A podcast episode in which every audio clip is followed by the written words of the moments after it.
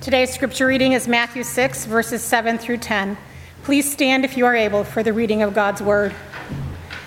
And when you pray, do not heap up empty phrases as the Gentiles do, for they think that they will be heard for their many words. Do not be like them, for your Father knows what you need before you ask Him. Pray then like this Our Father in heaven, hallowed be your name. Your kingdom come, your will be done on earth as it is in heaven. This is the word of the Lord. You may be seated. Well, we're, uh, making our way through Jonah, and uh, we've been pausing the last few weeks to consider what may have characterized Jonah as he made his way to Nineveh after being rescued by God uh, through the great fish. I say may because when you get to the end of Jonah look at chapter 4, it's hard to tell if uh, he was really, you know, in a right frame of mind. He definitely went, but the question of whether he went with God's heart for the people of Nineveh is a pretty open question. Uh, so, what may have characterized Jonah, but what must characterize us as we seek to move from reluctance to faithfulness when it comes to our witness? Two sermons ago, we looked at Jonah's prayer in Jonah chapter 2. We looked at verses 7 through 9 in particular and saw there that what's needed, first and foremost, is love.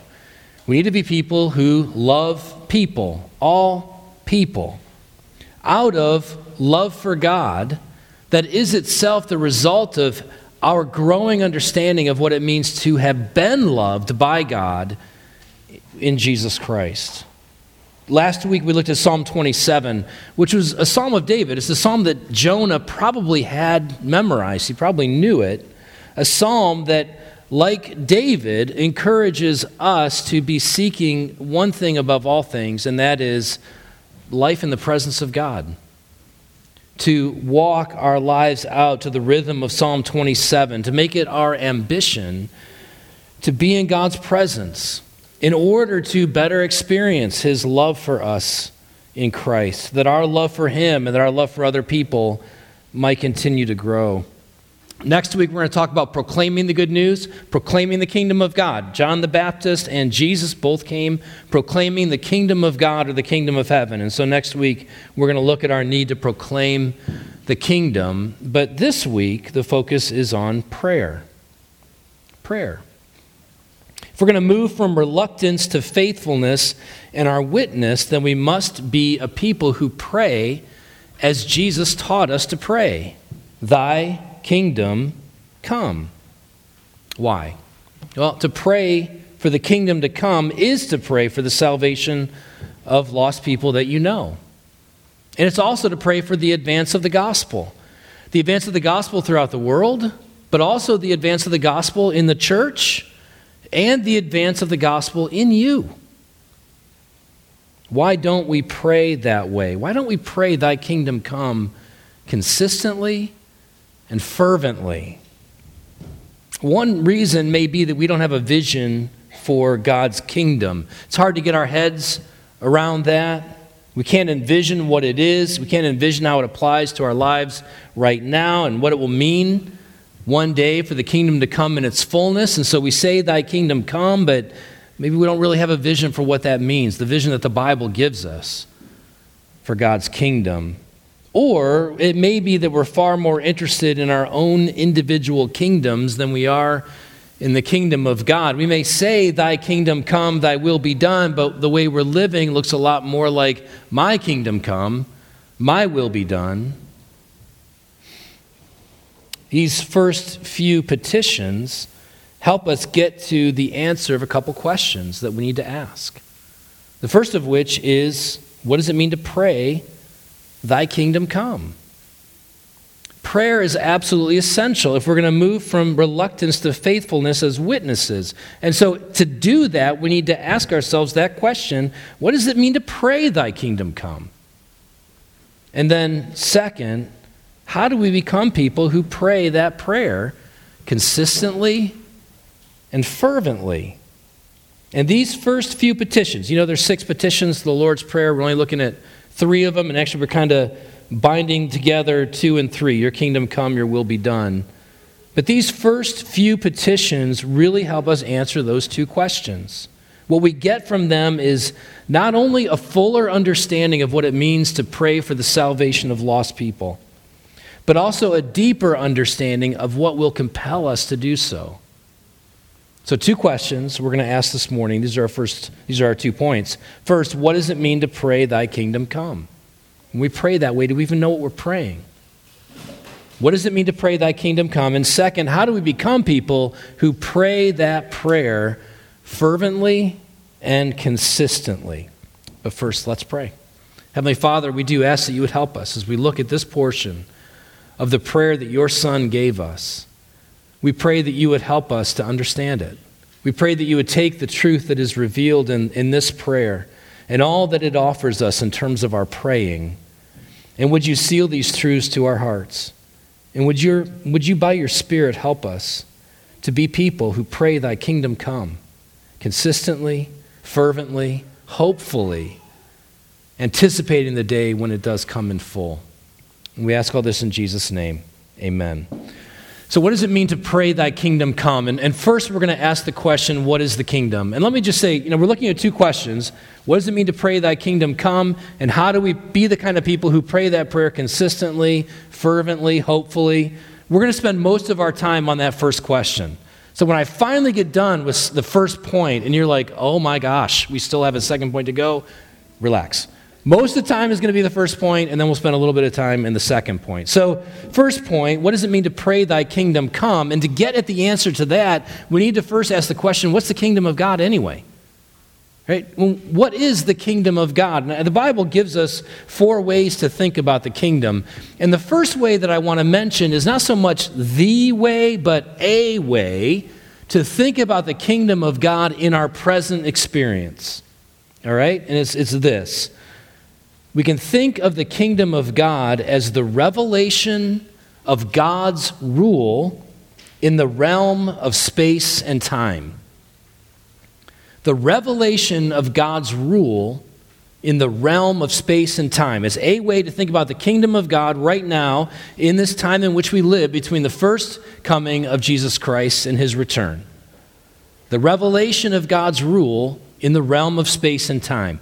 Now, God is always ruling over all things, seen and unseen. There has never been a moment in which God has not been ruler over all. He is not seen to be ruler over all by many, including us, consistently in our lives right now, in the realm of space and time. It's analogous to the way in which the Old Testament talks about the fact that God's glory is presently over all the earth. But as Habakkuk says in chapter 2, one day the knowledge of the glory of the Lord will cover the earth as the water covers the sea. There's not a, there's not a square inch of the universe, if you will, in which God's glory, over which God's glory doesn't dwell. But the knowledge of his glory is incomplete. Well, in the same way, there's not a square inch, if you will, of the universe over which God doesn't presently rule. But the revelation of his rule in the realm of space and time is incomplete. And so, a way to think about the kingdom of God now in our present experience is as the revelation of his rule in the realm of space and time. Jesus teaches us to pray, Thy will be done in this text. And in asking us to pray, commanding us to pray that way, what he is praying and asking us to pray is that the glory and the goodness of the rule of God will be seen as God's will is being done on earth. Right? The doing of God's will is a good thing. There's nothing better for humanity, there's nothing better for the world than for God's will to be done. To pray that God's will be done is to have at the same time, in the doing of His will, a manifestation of His rule, and there's nothing that will be better for the, the human heart than to see God's rule being manifest. God is ruler over all. So, one way we can think about the kingdom of God in this present age is as the revelation of his rule in the realm of space and time. That's the first thing to think about when it comes to the kingdom of God. The second thing is who's the king? Jesus is the king. Jesus is the second person of the Trinity. As Paul says in Colossians chapter 1, all things were created through him and for him, that in everything he might be preeminent. His self understanding in his earthly ministry, his, his miracles, his teaching, all attested to his kingship. We sang earlier about the fact that he set aside his crown he didn't set aside his crown in the sense of he stopped being king. He set aside his crown in the sense that he no longer clung to his prerogatives as king. Instead, he became man and humbled himself even to the point of death on a cross that we might be rescued from our sin. He entered Jerusalem at the triumphal entry as a king on a donkey, signifying that he was bringing peace and not war. He did that in fulfillment of Scripture. The peace that he brought was peace with God for all who believed in him. He came not to overthrow an earthly government because his kingdom is not of this world. He came to conquer sin and death, and even now he reigns from the right hand of the Father. Jesus is king. The third thing is his kingdom is here in part, but not in full. His kingdom is here in part, but not in full. Jesus inaugurated his kingdom. You could say that his resurrection was his coronation, in the sense that his resurrection vindicated every claim that he had ever made about his person and his work. So, with Jesus, the kingdom has broken in but it's not yet fully manifest.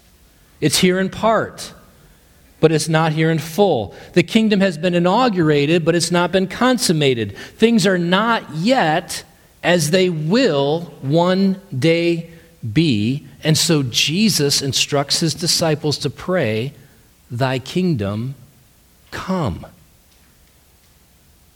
The job of the church, fourth, when it comes to the way we think about the kingdom, the job of the church is to make this invisible kingdom of God visible our calling, our job as Christians, the things that we're called to do on this earth is to make this invisible kingdom of God visible. We do that through the quality of our lives together, the way in which we love one another and serve one another. Jesus said is an attestation to his sonship. It gives a picture to the world of the truth of who Jesus Christ is, the quality of our life together. Our testimony in the midst often of suffering and hardship concerning the goodness and the glory and the majesty of God God and the grace that is found in Jesus Christ. By these things, the church makes the invisible kingdom of God visible. We make the invisible kingdom of God visible through our work of renewal in the world. Wherever injustice is being fought, wherever oppression is being destroyed, wherever mercy is being shown, wherever relationships are being restored, the kingdom of God is on display.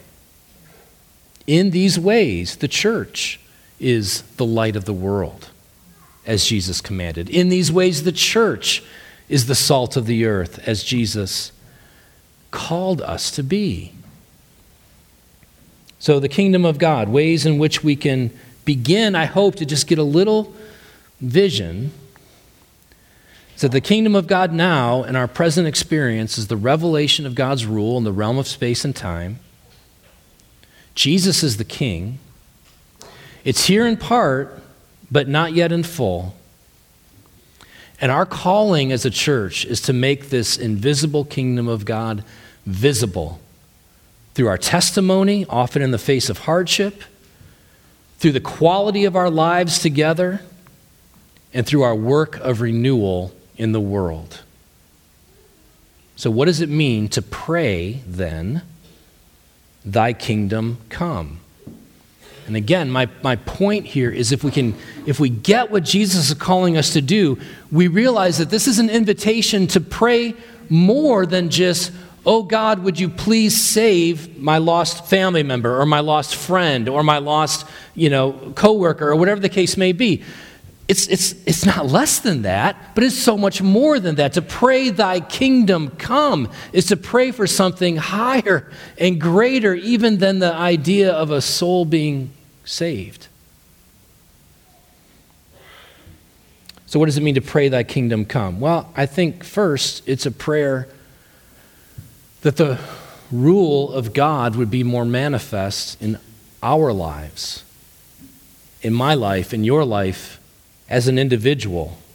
It's praying for the coming of the kingdom increasingly in our hearts.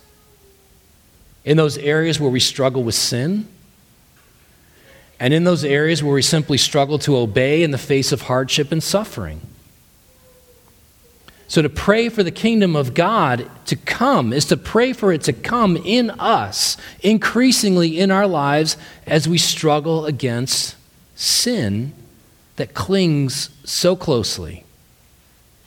Where do you long to see change in your life? I mean, you don't just think about that for a second. Where do you long to see change in your life?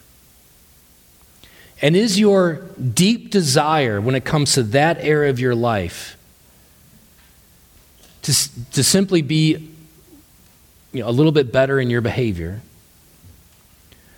Or to see the you that God is renewing for all eternity in His kingdom to be increasingly revealed?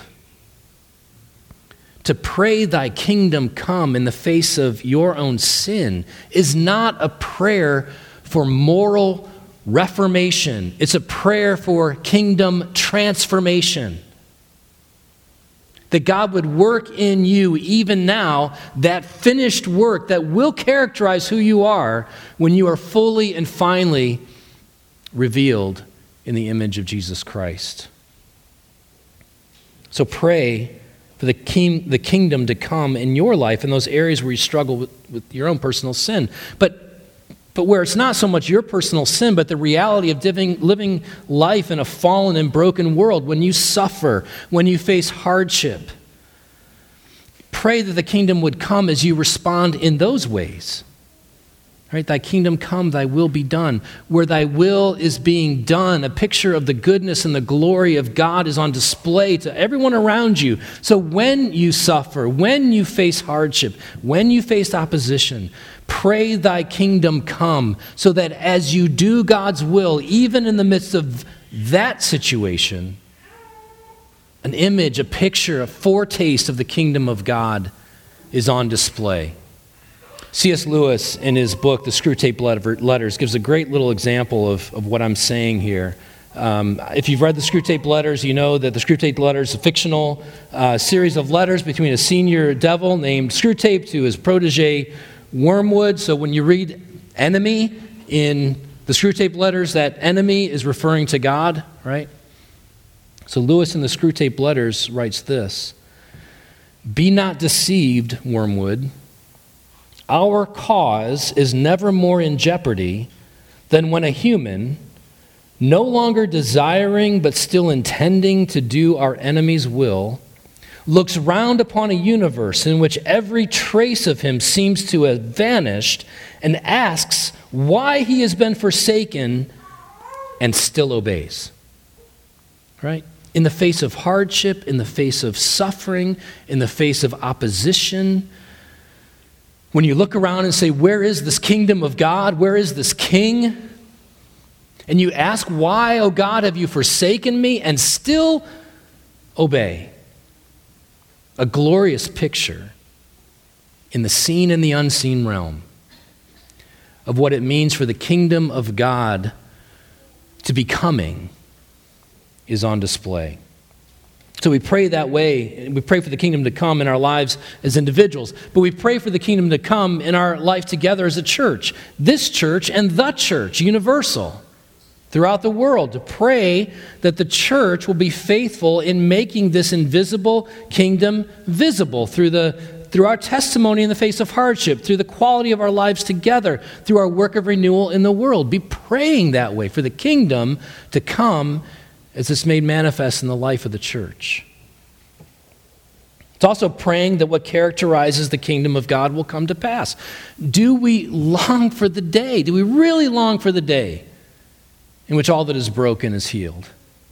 In which all that is crooked is made straight? In which all that is evil is finally done away with? When sickness, sorrow, and sin no longer exist?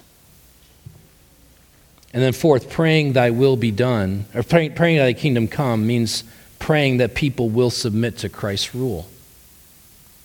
Because there is nothing better. There is nothing better for a person created in God's image, created to worship Him, now twisted and distorted by sin and thinking that life is best found apart from God, to actually be rescued and redeemed and brought into the realm of the glorious kingship of Jesus, and now made a participant in and a member of the kingdom of God that is here in part now and hungering for and anticipating that day when King Jesus returns and all things are been, been made new. When we pray, Thy kingdom come, we are praying that for people who don't yet know Jesus. We are praying nothing less than that they will know the joy and the fullness of hope that is found with Jesus as King, anticipating his return, longing for that day in which we know the fullness of what it means to be his people on his redeemed earth. Thy kingdom come. Jesus calls us to pray this way. He calls us to pray this way, and the early church gives us an example of giving them, they, they gave themselves over to this kind of praying. If you look at the church in Acts between the ascension of Jesus Christ and the outpouring of the Spirit on the day of Pentecost, you see a church that is given over to prayer. When you look at the history of revivals throughout the history of the church, they have always been preceded by the church praying thy kingdom come type of prayers. Fervently, consistently, hopefully, with the desire that God's name be glorified in whatever happens on earth. And it's time for us to be corporately praying that way. Many of you are individually or as families praying, Thy kingdom come, kingdom centered prayers. But as a body, we're going to begin praying that way consistently, and by God's grace, fervently, and by God's grace, hopefully. So you, you have in your bulletin, and one of the announcements in the bulletin is that we're going to begin a monthly time of prayer.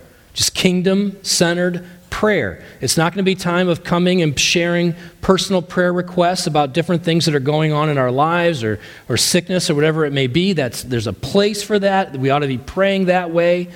This time together, though, is simply going to be focused on thy kingdom come type of praying.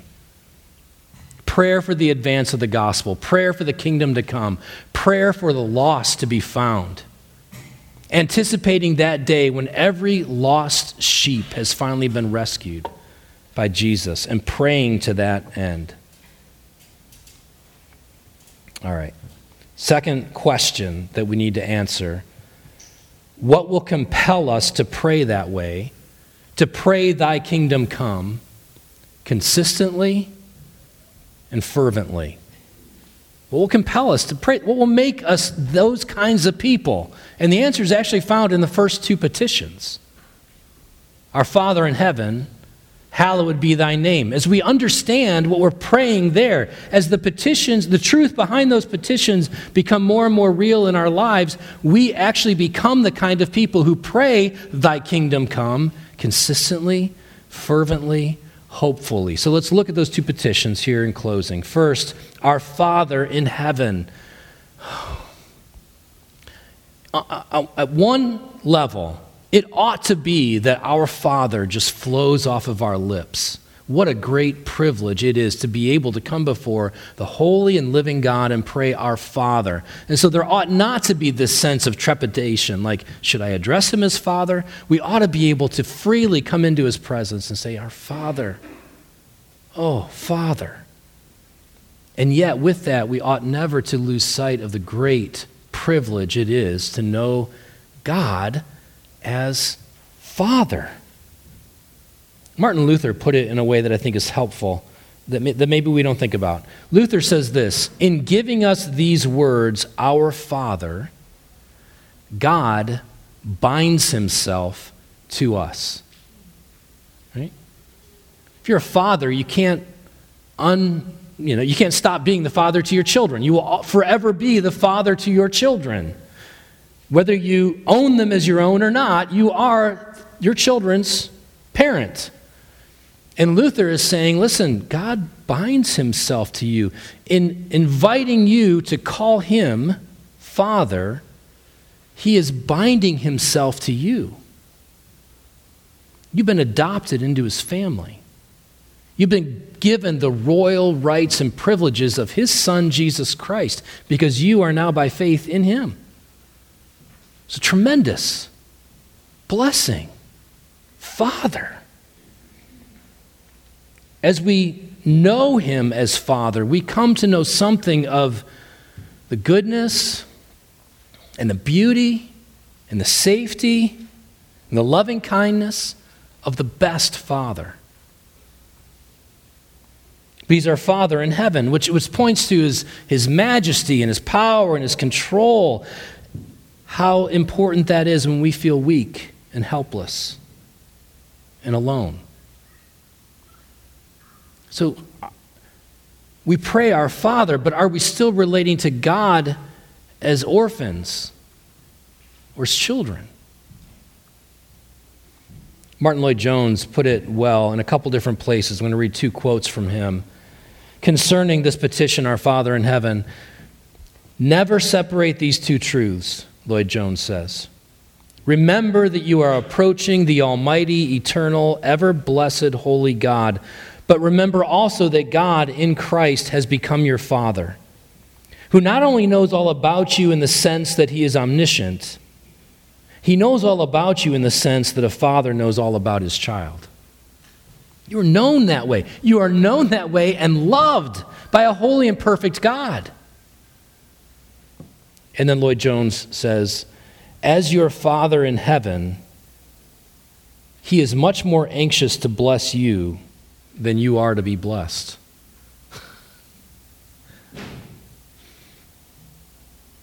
Our Father in heaven. Do you know God as your Father? Do you really know Him as your Father? And then, second, hallowed be thy name. To hallow means to sanctify. It's not only to set apart as holy, it's to revere, it's to love, it is to cherish, it is to highly esteem, it is to see as unequaled. His name. His name is just shorthand for all of his attributes, for all that God is, all that he has revealed himself to us to be, to us to be in Scripture. All that he is, all that he has ever done. This is all what is captured by that idea of his name. Hallowed, cherished, set apart, magnified, highly esteemed, loved be your name, all your attributes, all you are, all that you have revealed yourself to be. So Jesus is teaching us to pray that the world would know God in that way. Hallowed be thy name, O God, means may the whole world know you in this way. May the whole world honor you, highly esteem you, magnify you, glorify you, cherish you, love you. And so the question is do you know God in that way? See, as Christians, we ought to be praying. Our prayer for the world, our prayer for lost people ought to be, oh God, may they know you like I know you. And as we become people who know God, as God would have us be known, we become people who pray, Thy kingdom come consistently, fervently, hopefully, because we've tasted and seen that the Lord is good. We have an experience now, in part, just a little glimpse behind the veil of what it means to be people living in the kingdom of God anticipating its fullness Je- when Jesus Christ returns. And out of that, we can't not pray, God, increase your glory by bringing lost people into this realm in which your rule is seen for what it is. Thy kingdom come, thy will be done on earth as it is in heaven. This is the call of the church to pray that the gospel might go forth to the nations. I'm going to end with this quote from John Piper in his little book, Let the Nations Be Glad. If you don't have it, I highly commend it to you. Piper writes this Now we can say again, safely and stunningly, what the awesome place of prayer is in the purpose of God to fill the earth with His glory. Not only has God made the accomplishment of His purposes hang on the preaching of the Word, but He has also made the success of that preaching hang on prayer. God's goal to be glorified will not succeed without the powerful proclamation of the gospel. And that gospel will not be proclaimed in power to all the nations without the prevailing, earnest, faith filled prayers of God's people. That's not God's people in some other church where they take prayer seriously. That's God's people right here. May we be a kingdom centered, praying people anticipating the day when King Jesus comes home. Let's pray. Heavenly Father, we do pray that you would help us to be people of prayer.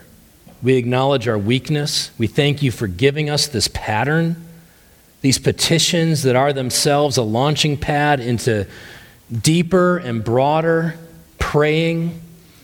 And oh God, would you help us to be people who take these who take this opportunity to heart and give ourselves over to praying, Thy kingdom come. And we ask this in Jesus' name. Amen.